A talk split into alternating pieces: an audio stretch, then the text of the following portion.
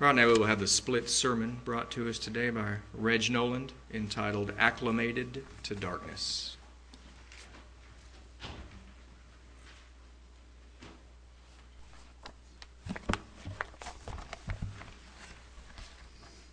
Is anybody out there?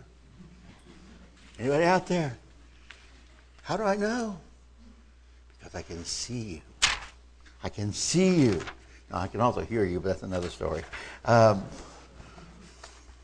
the human eye, the human eye brain construct, to be more precise, is an amazing information system. Its irreducible complexity is itself a proof of God's creation as opposed to some sort of cumulative amalgam of evolutionary advances. For that it, it is an inter, interdependent system, one that is worthless without the others. The brain would be of no use to us, the, uh, the, uh, older, sorry, the visual cortex, the optical lobes would be of no value if it did not have the eye, then the eye would be no value without the optical lobes. Thus, the eye brain complex could never result from the slow, gradual accumulation of small changes over time. Rather, it has to come into existence all at once or not at all. What takes place in this system is nothing short of miraculous. The eye receives light from objects external to the self. And then that light is, forms an image on the uh, back of the retina, complete with perspective. And then the retina and the optical nerve transmit that image to the brain, or the optical uh, lobes, then translate it into something that the mind can understand. It becomes then a construct within the brain. That's amazing that a solid external object out here external to ourselves, can become a concept within the mind through this amazing system that God has created here for us. It gives meaning to it. It gives context. it's an act, it's simply a miracle of biology that reveals this marvelous epiphenomenological relationship between the body and the mind. The eye is also self-regulating in that the iris adjusts the pupil uh, to allow in more or less light as is necessary so as not to overload the optic nerve or to burn the retina and the, the back of the eye. So it is very, very nice that it does that. In bright, bright light, like I'm experiencing right now, it can shrink down to the size of a pinhead. But in darkness, can open as wide as the iris itself in order to allow in as much possible as much light as possible, the maximum light. This self-adjusting property of the pupil iris complex is what allows us to adjust to darkness. Thus, when we are immersed in darkness, our eyes soon become acclimated to the darkness. At first, we see only a blank, a black slate. But as our eyes adjust, the objects around us begin to become more visible. First, just as shadows, variations in shadow. Then later as distinct object, just without as much detail as we'd be able to discern in brighter light. Now, while we are quite aware that our physical eyes and their abil- ability to adjust to darkness, are we also aware that we have, if you will, spiritual eyes that also adjust to the darkness around us? Okay. Jesus spoke to them saying in, in John uh, 8 12. Jesus said, said, I am the light of the world. He who follows me shall not walk in darkness, but shall have, have the light of life. When Christians have first opened their eyes to the, to the world that is, sorry, when Christians have their eyes first opened to the light of the world that is Christ, and they're then subjected to the wickedness around us and the spiritual darkness that's around us, all they can see is the darkness. There's darkness everywhere. As Isaiah says in Isaiah 62, For behold, darkness shall cover the earth, and gross darkness the people. But Jehovah shall rise on you, his glory shall be seen upon you. However, after being immersed in the darkness for a while, we no longer see just darkness but we begin to see objects distinct from the darkness, so that the darkness, if you will, seems to have faded somewhat. And the longer we remain surrounded by darkness, the less dark it seems. Before long, we can see quite well in the dark, as our spiritual eyes acclimate to it. Eventually, we no longer even see the darkness. Instead, we become oblivious, even blind to it. Jesus cautions in Matthew 6, verses 22 and 23 the light of the body is the eye. Sorry. Therefore, if your eye is sound, your whole body is full of light. But if your eye is evil, then the whole body shall be full of darkness. If therefore the, there is the light that is in you is darkness, how great is that darkness? Notice that light can be darkness in this sense. As we move into the autumn and winter seasons, the light grows shorter and the darkness longer. Next week, much of this world will be blissfully, ignorantly celebrating the Feast of Samhain. It's spelled Samhain, but it's, it's actually pronounced Samhain. The most reverend day of the eight high holy days on the satanic calendar. It's commonly known as Halloween. We recognize Halloween as a blasphemous mockery of the Day of Trumpets and the Feast of Tabernacles. Because instead of being resurrected to glorious bodies of spirit, they have become dead bodies, resurrected, undead zombies and vampires in putrefying bodies of decaying flesh who have, who have to commit murder, a sin, just to stay animate. Just to stay animate. We know this. We've known it for years. We recognize the counterfeit. Once upon a time, we would have been outraged by what we see around us. But you know what? We're not as outraged anymore, are we? It's become so prevalent, so ubiquitous here, that we've gotten used to it. We have acclimated to it. It's not unusual now even to see children in, dressed up in demon costumes or witch or wizards or warlocks or sorcerers or vampires, zombies walking into a church for the church sponsored masquerade in lieu of trick or treating due to the dangers that our children face from going out and trick or treating and running the risk of being attacked. Does no one seem to get the irony here that you have demons walking into a church and being well received by them? That no one seems to pick up on the irony there? I fear that we have been surrounded by the darkness for so long with no power to stop its annual inevitability that we have become acclimated to the darkness, complacent about this ubiquitous orange and black, about disturbed, blind to these disturbing costumes, and accepting of horror movies, slasher films, sorcery and wizardry, TV shows about vampires and the supernatural. Go to the video store right now. Vampire movies are the thing more than anything else right now. It covers all of the shelves. Murdersome or gruesome deaths have become so common that their reports in the evening news have lost their shock value. Got to do something really shocking now to get our attention.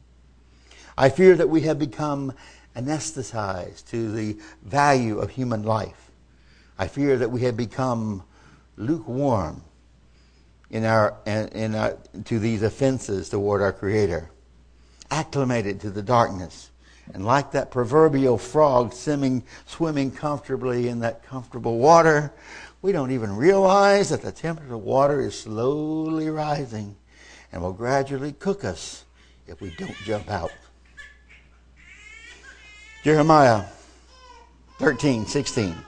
Give glory to Jehovah your God before he causes darkness and before your feet stumble on the dark mountains. While, and while you look for light, he turns it into the shadow of death, setting up a deep gloom. However, the works of darkness around us are not limited to the gruesome murders and the violent forms. And instead, what is actually evil is often fun so that we take pleasure in watching it. Ironically, some forms of darkness can be very bright and alluring. Isn't that ironic? That darkness can be bright and alluring. Consider the range of activities that the, the works of the darkness include. We're going to start here in Romans 1 21 through 32. Romans 1 21 to 32. Because, knowing God, they did not glorify him as God, neither were they thankful, but they became vain in their own imaginations. Their foolish heart was darkened. Professing to be wise, they became fools and changed the glory of the incorruptible God into an image made like corruptible man and birds and four-footed animals, uh, four animals and creeping things. Therefore God gave them up to uncleanness, to the lust of their hearts, to dishonor their own bodies between them. For they changed the truth of God to a lie, and they worshiped and served the created thing more than the Creator, who is blessed forever. Amen. For this cause, God gave them up to dishonorable affections. For even their women changed the natural use into that which is against nature. And likewise the men, leaving the natural use of the woman, burned in their lust one toward the other, males with males, working out shamefulness and receiving in themselves the recompense that is fitting for their error. And even as they did not like fit, think fit to have God in their knowledge, God them gave them over to a reprobate mind to do that things, those things which are not right. Being filled with unrighteousness, fornication, wickedness, covetousness, maliciousness, full of envy, murder, quarrels, deceit, evil habits, burning, uh, becoming whisperers, backbiters, haters of God, insolent, proud, braggarts inventors of evil things, disobedient to parents, undiscerning, perfidious, which means treacherous, by the way, without natural affection, um, forgive, unforgiving, unmerciful, who, knowing the righteous order of God, that those that practice such things are worthy of death, not only do them, but have pleasure in those who are practicing them. Think about what that means. If we enjoy murder mysteries or shows about infidelity or comedy with naughty bits and uh, innuendo, then we, myself included, are taking pleasure in those who commit such acts. But you know, I really don't see many Isaiahs out there warning the nations. Isaiah 5:20 says, "Woe to those who call evil good and good evil, but who put darkness for light and light for darkness, who put bitter for sweet and sweet for bitter." I don't hear many voices crying in the wilderness, railing against this pervasive evil that surrounds us. And even though Scripture asserts that the evil of these latter days rivals that of Lot and Noah, we have become largely oblivious to it. It has become so commonplace that we don't even see it anymore. We don't even see it anymore. Luke 17, verses 26 to 30. As it was in the days of Noah, so shall it be in the days of the Son of Man. They ate, they drank, they married wives, they were given in marriage, until the day that Noah entered into the ark, and the flood came and destroyed them all. So also was it in the days of Lot. They ate, they drank, they bought, they sold, they planned, they built. But the day that Lot went out of Sodom, it rained down fire and brimstone from heaven and destroyed them all. Even so shall it be in the day when the Son of Man is revealed. So these are the latter days. And this, this evil is supposed to rival that. The story of Lot provides a good biblical precedent for the situation that we are in, in today. Peter recognizes Lot as a righteous man, vexed by his environment. Turn to 2 Peter 2, uh, verses 5 to 17. This is a long passage, but it's, it's very appropriate for here. and he did not spare the old world, but saved Noah, the eighth one, a preacher of righteousness, bringing in the flood upon the world of the ungodly, and turning the cities of Sodom and Gomorrah to ashes he condemned them with an overthrow, setting an example to men intending to live ungodly. And he delivered righteous Lot, oppressed with the lustful behavior of lawlessness. For that righteousness, for that righteous one lived among them in seeing and hearing. His righteous soul was tormented from day to day by, with their unlawful deeds. The Lord knows how to deliver the godly out of temptation and to reserve the unjust for a day of judgment to be punished. And especially those who walk after the flesh and the lust of the uncleanness and despise dominion. They are darers, self-pleasing, not trembling at glory, speaking evil. Where angels, who are greater in power and might, do not bring a reproaching accusation against them before the Lord. But these, as unreasoning, natural, brute animals, having been born for capture and corruption, speak evil of things they do not understand, and they will utterly perish in their own corruption. Being about to receive the wages of unrighteousness, deeming indulgence as pleasure in the daytime, and reveling in spots and blemishes, feasting along with you in their deceits and their deceits, um, having eyes full of adultery and never ceasing from sin, alluring unstable souls, having a heart exercised with covetousness. They are cursed children who, having forsaken the right way, have gone astray, uh, following the way of Balaam and the son of Beor, who loved the wages of unrighteousness. And he had, but he had a reproof of his lawbreaking, a dumbass speaking in a man's voice held back the madness of the prophet. These are wells without water, clouds driven with a tempest, for whom the blackness of, uh, blackness of darkness is reserved forever. Yet consider Lot, how warped he had become, even without realizing it. Lot was Abraham's nephew, and he traveled with that great man of God under his tutelage to seek his fortune and bringing with him his workers and his family. Let's pick up the story in Genesis 13, uh, 11 to 7.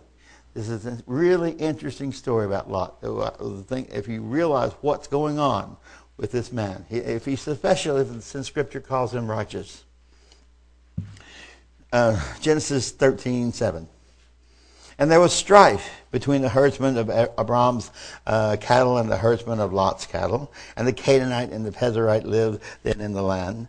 And Abram said to Lot, uh, Let there be no strife, I pray you, between you and me, um, and between your herdsmen and my herdsmen, for we are men, brothers. Is not the whole land before you? I pray you, separate yourself from me. If you go to the left, left, I'll go to the right. Or if you go to the right, I'll go to the left. And Lot lifted up his eyes and saw all the circuit of Jordan. And it was well watered before Jehovah destroyed Sodom and Gomorrah, like the garden of Jehovah, like the land of Egypt as you come to Zoar. And Lot chose all the circuit of Jordan for himself and journeyed east, and they separated themselves one from another that Lot chose the cities of the plain may say something about his character, but it does not automatically make him into a reprobate just simply because he prefers the, the city life to that of the country. He's just a little bit more urbane. Now, when we next see Lot, we find him seated in the gates of Sodom, being approached by two angels sent to destroy Sodom. In ancient times, the gates of the city were places of commerce and politics, where the merchants would set up their booths and hawk their wares, and where politicians, politically inclined, would have a ready audience to hear their views on the top topics of the day. That we find Lot sitting here in the city gates strongly indicates that he has been accepted by the citizens of Sodom. He had been accepted by them. He had become a successful businessman.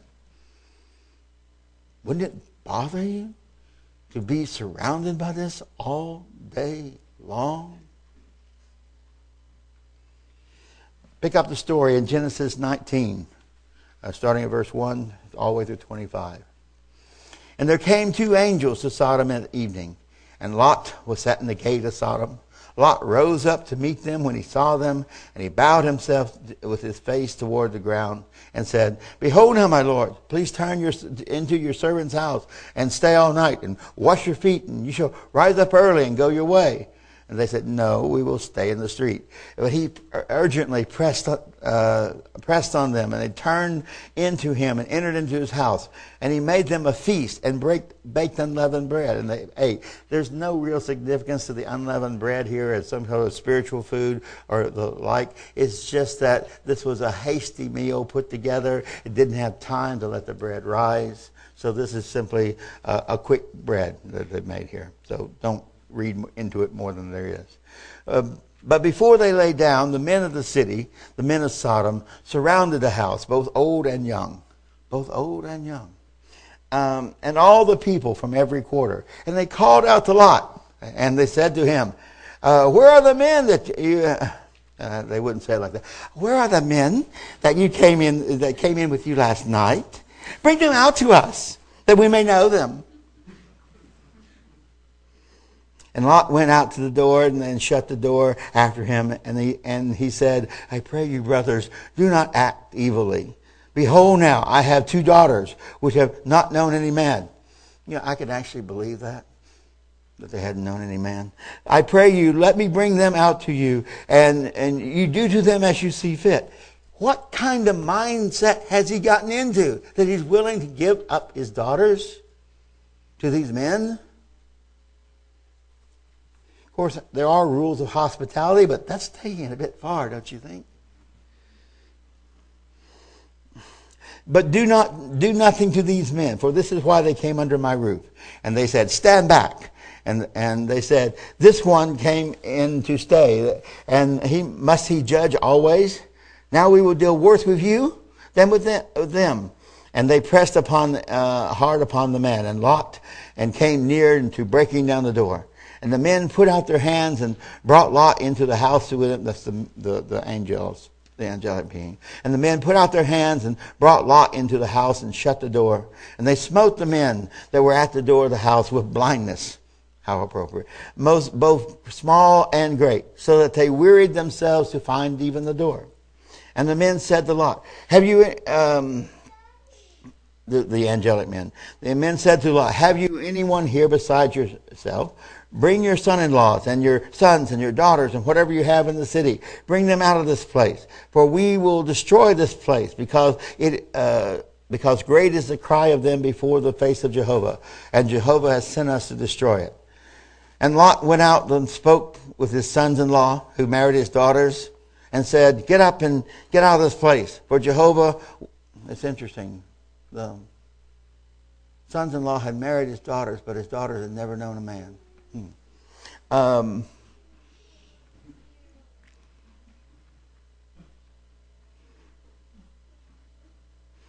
Okay. We'll destroy this place, and great is the city cry of them before Jehovah. And Jehovah sent us to destroy it. Lot went out and spoke with his sons-in-law who married his daughters and said, Get up and get out of this place, for Jehovah will destroy the city. But he seemed as one that was mocked to his son-in-laws instead.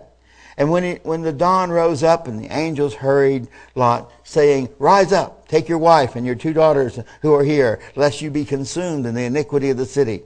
And he lingered, and the angel laid hand, and the angel laid hands upon him and took and upon the hand of his wife and upon the hand of his two daughters, Jehovah being merciful to him. And they brought him forth and set him outside the city.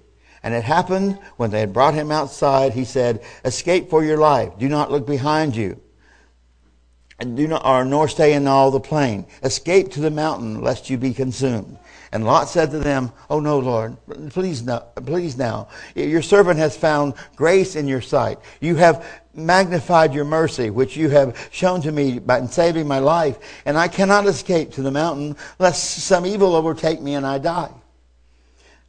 Behold now, this city is near to flee to. And it's a little one. Uh, it hasn't grown big and corrupt yet. Okay, it's a little one. Oh, let me escape there. It is not a, is it not a little one? And my soul shall live. And he said to him, See, I have accepted you concerning this thing also, that I will not overthrow the city for which you have spoken. Hurry and escape there, for I cannot do anything until you have come here, come there. For the, uh, the for the name of the city is called Zoar. And the sun had risen on the earth, and Lot entered to Zoar, and, the, and Jehovah rained upon Sodom and Gomorrah fire, uh, brimstone and fire from Jehovah out of the heavens, and he overthrew the cities and all of the plain and all the inhabitants of the cities and that which grew upon the ground. Pretty devastating, right? What does this story tell us about the character of Lot? Scripture calls him righteous. Scripture calls him righteous. But clearly, some of his behavior is mm, questionable at best. And it's, I believe, the result of his distorted vision of him being surrounded by this darkness so long that he has become acclimated to it so long that he did not even see the evil anymore that was around him. So, what can we do to combat the evil that surrounds us? Well, the obvious, the obvious solution should be coming out of the dark. Coming out of the dark, right? But that's easier said than done. For if we are already acclimated to the darkness, we don't even realize that it is dark. My eyes are extremely light sensitive. Even these lights are bothering me a bit here. My eyes are extremely light sensitive, so that I can see quite well with my glasses on, uh, it, and only a little bit of light. I don't know how many times I have driven several miles at night, not even realizing that my headlights weren't on, because I could see very, quite well with just the streetlights. However, as soon as I realize that I'm driving dark, then I turn on the headlights because other people don't see as well as I do. I don't want them to hit, hit me. Okay? In fact, my inspiration for this message was the realization that I had become oblivious to certain things that were going on in my classroom until another teacher pointed it out for me. I didn't even see it. Things going on, and I didn't even see it at all. Okay? It's similar to the problems that my students face when I give them identification problems. I'll show them an angle pair in isolation, and they can generally identify the relationship between the angle pairs with no problem. However, I take that same angle pair and stick it in the middle of a more complex diagram, and suddenly it seems to disappear, as if it's not even there. Suddenly the angle pair disappears into the context, and they become blind to the relationship that exists. So what can we do? Well, here are a few rules to follow. I can't, I, I don't have a full solution, but here's a few rules to follow, so you won't be completely in the dark. Regularly, force yourself to go where you know that there is light. Sabbath services, Bible study, music practice, for example. Those are places that you know there are light. Fellowship with people who you know are standing in the light. Because if they're in the light, then you will be too. Okay? Conversely, avoid the people you know are standing in the darkness. Because if you don't, so are you. Ask someone you trust to help you find the light switch. Pay your utility bill. Test your eyes regularly with eye exams. That includes reading a page of letters. The Bible comes to mind or heed the advice of Proverbs. Proverbs 2 10 through 15. When wisdom enters your heart and knowledge is pleasing to your soul, judgment shall keep you, understanding shall keep you, to deliver you from the way of the evil man, from the man who speaks wicked things, and those who leave the paths of unrighteousness to walk in the ways of darkness, who rejoice to do evil and delight in the perverseness of wicked those ways that are crooked and are devious in their paths.